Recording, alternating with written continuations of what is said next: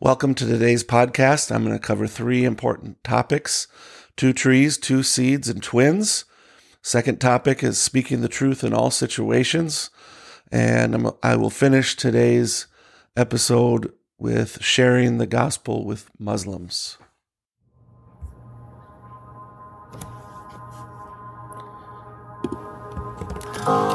Greetings. Thank you for tuning in to listen to Equipping the Bride podcast. I'm Brother Jason DeMars from Beaufort, South Carolina, a minister at Bethel Tabernacle. New episodes of this podcast are posted every Friday. You can watch this podcast on YouTube and listen to it on Apple Podcasts, Google Podcasts, and Spotify.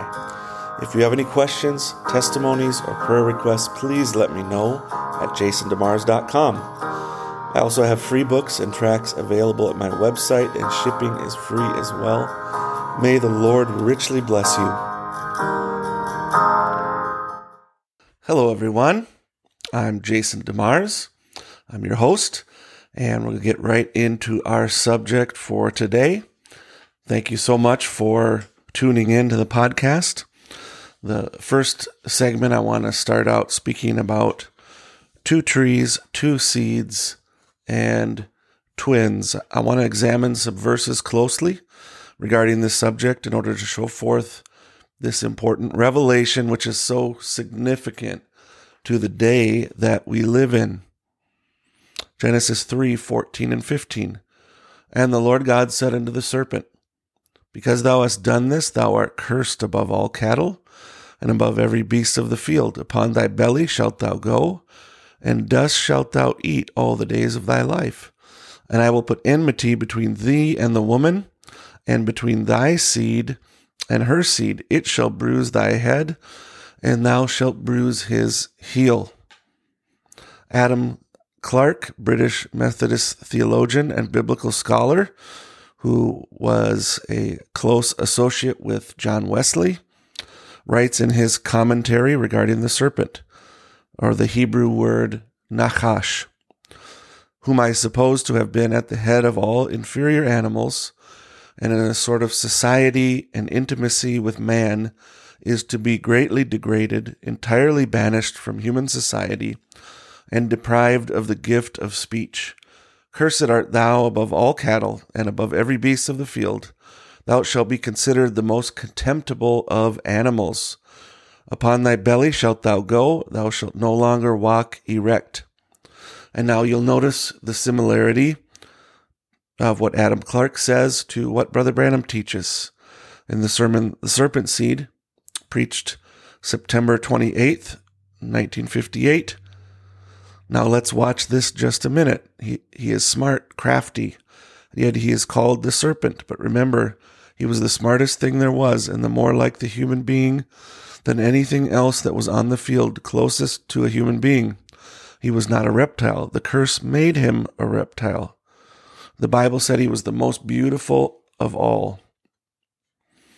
And in the sermon Questions and Answers, January 3rd, 1954, and the serpent was not a reptile. The curse made him a reptile.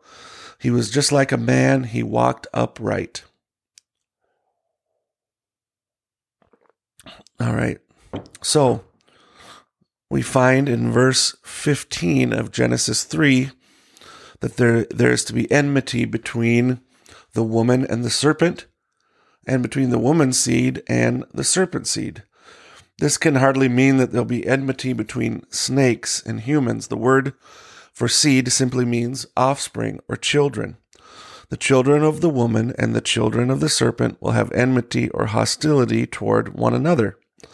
Then we receive a prophetic word that the seed of the woman will crush the head of the serpent while the seed of the serpent bruises the heel of the woman. This is a prophecy uh, of the redeeming work of Christ, Jesus Christ, the ultimate seed of the woman, and he crushed the head of the seed of the serpent at Calvary's cross, where he was bruised for our iniquities. The identity of the seed of the serpent is revealed in this statement. It's in Genesis 4 8 that we see this hostility See, there's hostility or enmity between the seed of the woman or the children of the woman and the children of the serpent. Genesis 4 8. Cain becomes angry and murders murders Abel over the sacrifice, over the worship. Cain is the seed of the serpent and Abel the seed of the woman. In Genesis 4:25 we find Seth is the replacement seed of the woman for Abel because Eve says God has appointed me another seed instead of Abel whom Cain slew. So Cain was the replacement seed for the seed of the woman. From the very beginning, we find the presence of two seeds and two seed lines. Jesus speaks of it well in his parable of the weeds. Matthew 13, 37 through 39. He answered and said unto them, He that soweth the good seed is the Son of Man. The field is the world. The good seed are the children of the kingdom, but the tares are the children of the wicked one. The enemy, that sowed them is the devil. The harvest is the end of the world, and the reapers are the angels. So, right there, we understand there's children of the wicked one and children of the kingdom. Seed of the woman, seed of the serpent. And this is a natural seed. In 1 John 3:12 we find that Cain who was of that wicked one we see the seed line of the serpent begins through Eve, the mother of all living. It doesn't. It never says that Adam is the father of all living. It says uh, it says Eve is the mother of all living. John eight forty one. You do the deeds of your father. Then they said unto him, We be not born of fornication. We have one Father, even God. Jesus tells the Pharisees they're of the devil, and their response is, We be not born of fornication, but rather we are from God, that is through Adam, the godly seed. The Pharisees understood the truth of the original sin. They knew that to be the children of the wicked one is to be born of fornication between Eve and the serpent. There's always two seeds spoken of through the Bible. Let's look further at the two trees in the midst of the Garden of Eden. Adam and Eve were made first in the image and likeness of God. That is to be, they were God made visible. The male and female natures operating together in union were the visible God, the invisible God made tangible. God gave the commandment and made a covenant with them to multiply and replenish the earth and take dominion over it. God then put these two natures into flesh in Genesis 2. They were to reproduce God's own life, which he placed within them. In Genesis 1:11, we're told that each seed is re- is to be produced after his kind. Right? They're to maintain as they were and not be hybrid with another life. Yet he put within each, rep- each reproductive process the capability for the botany, animal, and human life to be crossbred or hybrid with other species close in relationship with itself. The serpent, being an upright creature and beautiful like the human, with the ability to speak and reason, had the capacity to crossbreed with mankind. God's first purpose for Adam and Eve is to reproduce and take authority over all the earth. Satan would then seek to thwart this purpose. God then placed a test in the Garden of Eden, two trees. Then, when that test was failed, God changed the serpent to a reptile on his belly, unable to reproduce with man anymore. He placed a judgment upon the woman's pregnancy and birth and said her desire would be to her husband.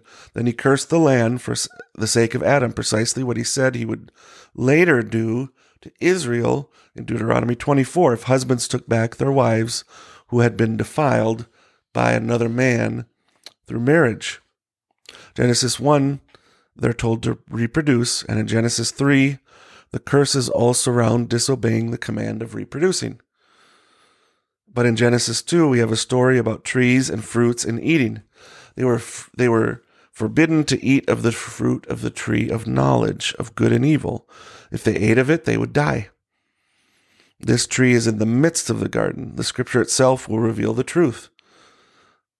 Song of Solomon 4 Verse 12 A garden enclosed is my sister, my spouse, a spring shut up, a fountain sealed. So we see there the garden is the woman. the midst of the garden speaks of her reproduction process. Notice how Solomon speaks in the next chapter. Song of Solomon 5, verse 1. I'm come into my garden, my sister, my spouse. I have gathered my myrrh with my spice. I have eaten my honeycomb with my honey. I have drunk my wine with my milk. Eat, O friends, drink, yea, drink abundantly, O beloved. Now we see he's he is to come into his garden and he has eaten and drank. So in Proverbs, Solomon also uses similar terminology. Proverbs 30, verse 20 says, Such is the way of an adulterous woman. She eateth and wipeth her mouth and saith, I have done no wickedness. So the act of adultery is spoken euphemistically as eating. Eating is none other than the sexual act. The garden is the woman, the fruits are the pleasures and body parts. So we see then that two trees are placed in the midst of the garden. One, the tree of knowledge. Notice in Genesis 4:25, which says and Adam knew his wife again. This terminology comes from the phrase the tree of knowledge. In Genesis 3:16, God says he will increase the conceptions of Eve. How can conceptions be increased? God designed all animals with the capability to be able to have babies once per year, and some more than that. They all do so for their babies and because of their cycle, not because of seeking pleasure. In the sermon Marriage and Divorce from February 21st, 1965, she is designed alone for filth and unclean living. A dog can't, and no other female can. It's just the woman that can.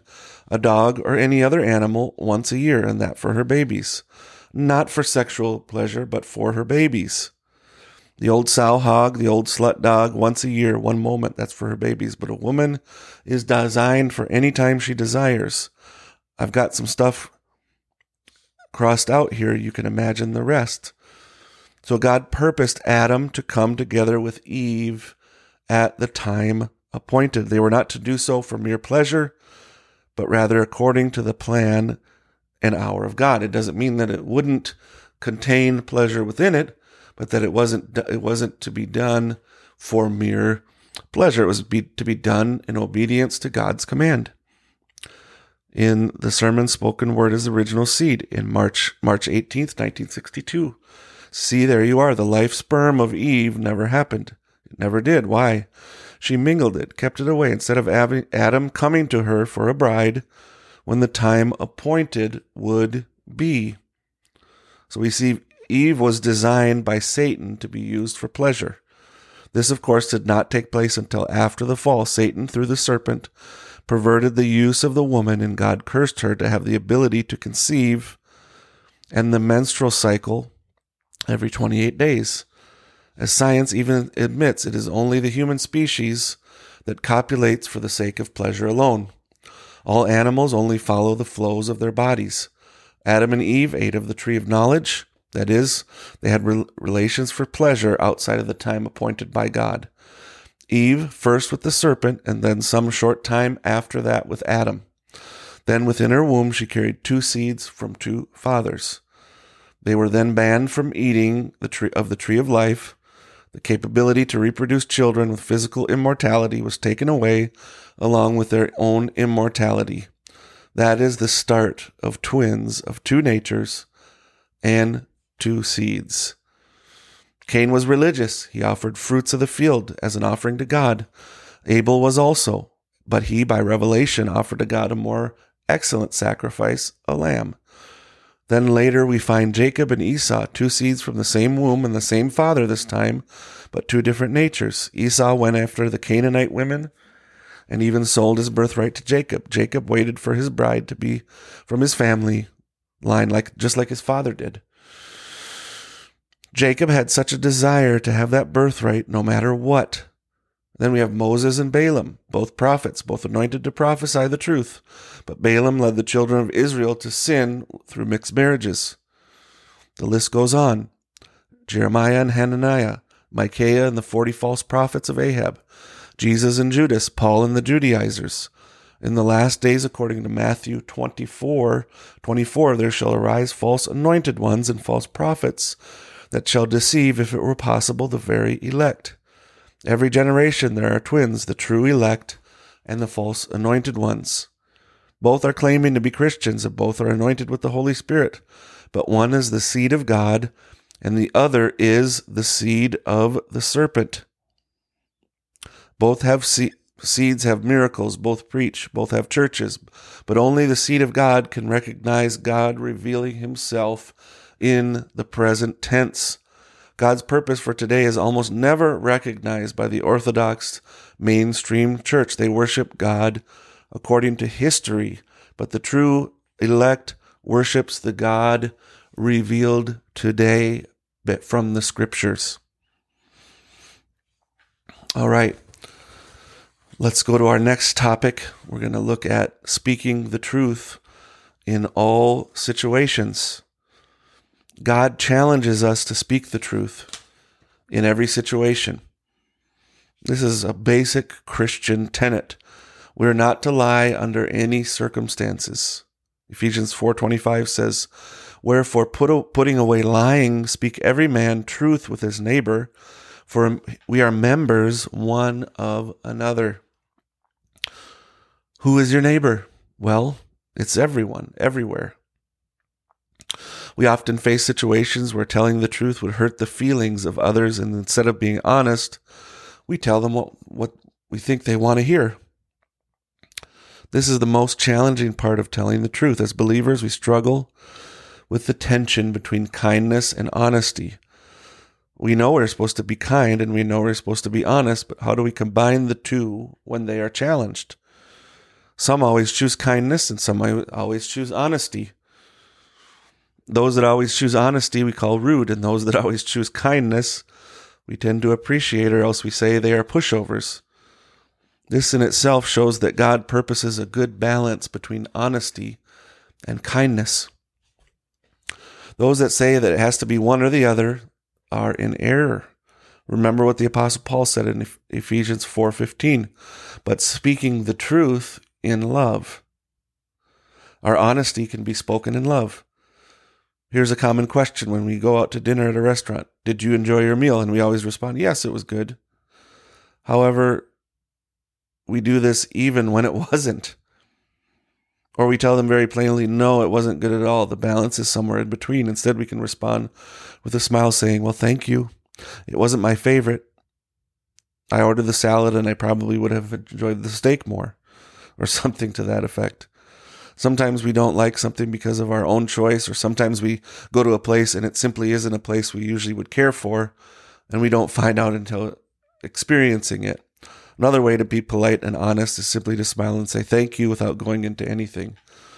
You are thankful for their service to you. Another example is when someone gives you a gift and they ask, Do you like it? Depending on the closeness of your relationship, this can be a very uncomfortable position if you don't like the gift they've given you.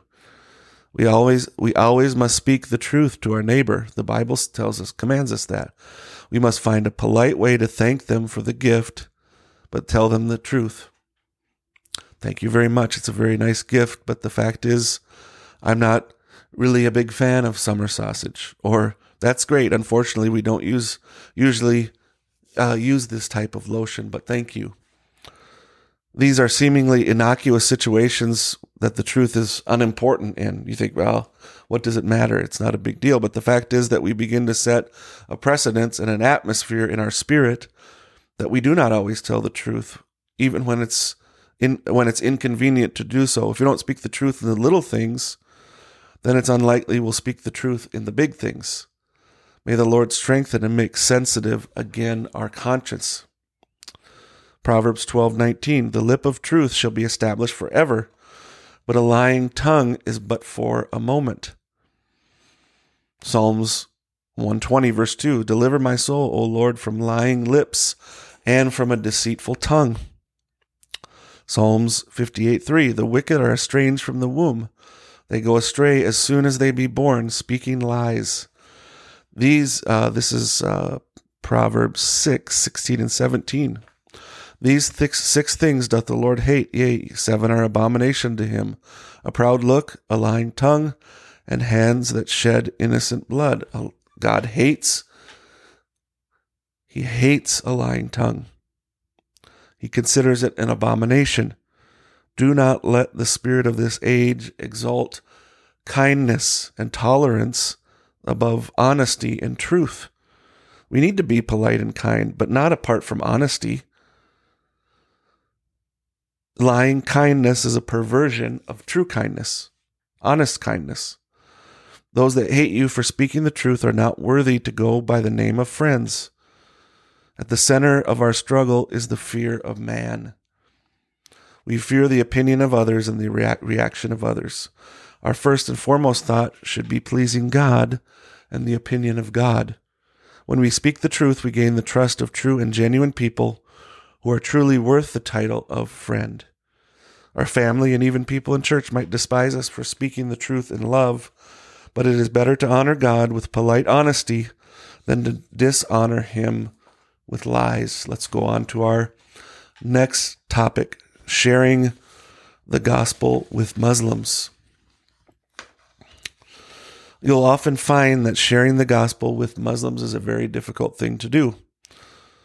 They'll often get you sidetracked with silly questions and debates that have nothing to do with the truth. I encourage you to ignore these things. They will get you to focus on the modesty of how Muslim women dress or about some other topic unrelated to our purpose. Before we speak about how to evangelize Muslims, I want to speak about some history and facts about Islam so you know what you're talking about when you encounter Muslims. Islam was introduced in the 600s by Muhammad in modern day Saudi Arabia. The Quran mentions Jesus more than it does Muhammad, and it gives him the titles Spirit of God and Word of God. It also refers to Jesus and his mother as sinless, and that Jesus is the virgin born Messiah it speaks of miracles that he did. It then says that it is blasphemy to say that Jesus is the Son of God. They say that is the case because they believe it means that Christians believe that God had sex with Mary. No amount of reasoning against this will change their minds. Simply state the truth and move on. They do not believe that Jesus was crucified, but rather that he was caught up to God and Judas was crucified in his place. They also believe that it is Jesus that will return and set up a worldwide Islamic kingdom. Women, women are considered the property of men. A man can marry four wives, and temporary marriage is also is allowed. You could be married f- for one hour, one week, one year, etc. Se- sexual degradation is often a key part of Islam. Men are almost expected to be sexually pr- promiscuous, but the women who are promiscuous with them are punished. Conversion from Islam to another religion is called apostasy, and under Sharia law, it is punishable by death. This thought always accompanies a Muslim, and it is a key part of why it is so difficult to lead them to Christ through the gospel. In the Middle East, however, we've seen truly a move of we've we have really seen no true move of God among Muslims in converting to Christ until recently. Iranians are converting at an amazing rate. In 2009, when I first began working with Iranians, there were an estimated 100,000 converts in the country, but now um, they're estimating way over 2 million. And this is a totally unprecedented thing in the history of Islam. In my own experience, when God is dealing with the heart of Muslims, it's so simple to lead them to Christ. So understand it is God that converts the heart of man. It's not your argument that does so. However, we should have an understanding of those we are speaking to and be able to bridge the gap from Islam to Christ. The first thing we should address when speaking to a Muslim is that the Quran says that Jesus is the Word of God and the Spirit of God. Are you different from your Word? Are you different from your own Spirit? Then, if Jesus is the Word and Spirit of God, then He is God. The next claim to address is that the Bible has been perverted. This claim uh, is almost always made, but we can address it right away. You say that the Bible is perverted and only the Quran is the perfect word of God. But think of this if God cannot keep the Bible, the gospel, the Psalms, and, and, and the Torah, if he can't keep that, then how can we trust him to keep the Quran? My God is able to keep his word and will never lose it, regardless of the, of the sinfulness of man. The Bible is perfect because a perfect God has kept it so. Only the Quran has deviated from the Bible. Muslims say that Islam is the perfect religion, but notice that to teach a man can have four wives. Ask them, in the beginning, did God make Adam and four wives, or did he make Adam and Eve? He made Adam and Eve. One man and woman. Christ taught us that marriage is for one man and one woman. Which religion is perfect then?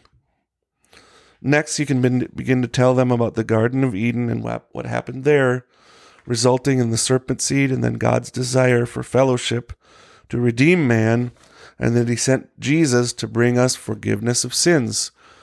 Then challenge them to read the Bible or watch the Jesus movie. Give them a New Testament, or you could have them watch The Chosen as well. Give them a New Testament or the book of John and the Jesus movie. Treat them with love and respect, not as a lower life form. Care for them, show them the love of God, this will have a great testimony. If they're predestinated seed, they will respond to the truth. You don't need to argue and fight with them. Simply state your case and move on. If they argue about it, say, if you have a response, say something. But if you don't have a response, say, just repeat what you said about the gospel.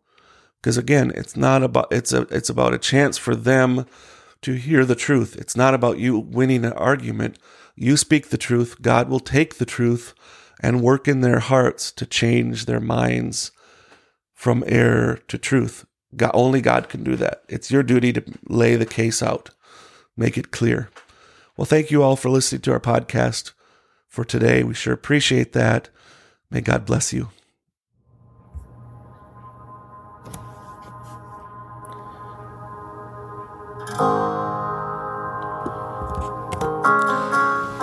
Thank you for listening to Equipping the Bride podcast. New episodes are posted every Friday. I want to remind you that if you have any questions, testimonies, or prayer requests, please let me know at jasondemars.com. I also have free books and tracks available at my website, and shipping is free as well.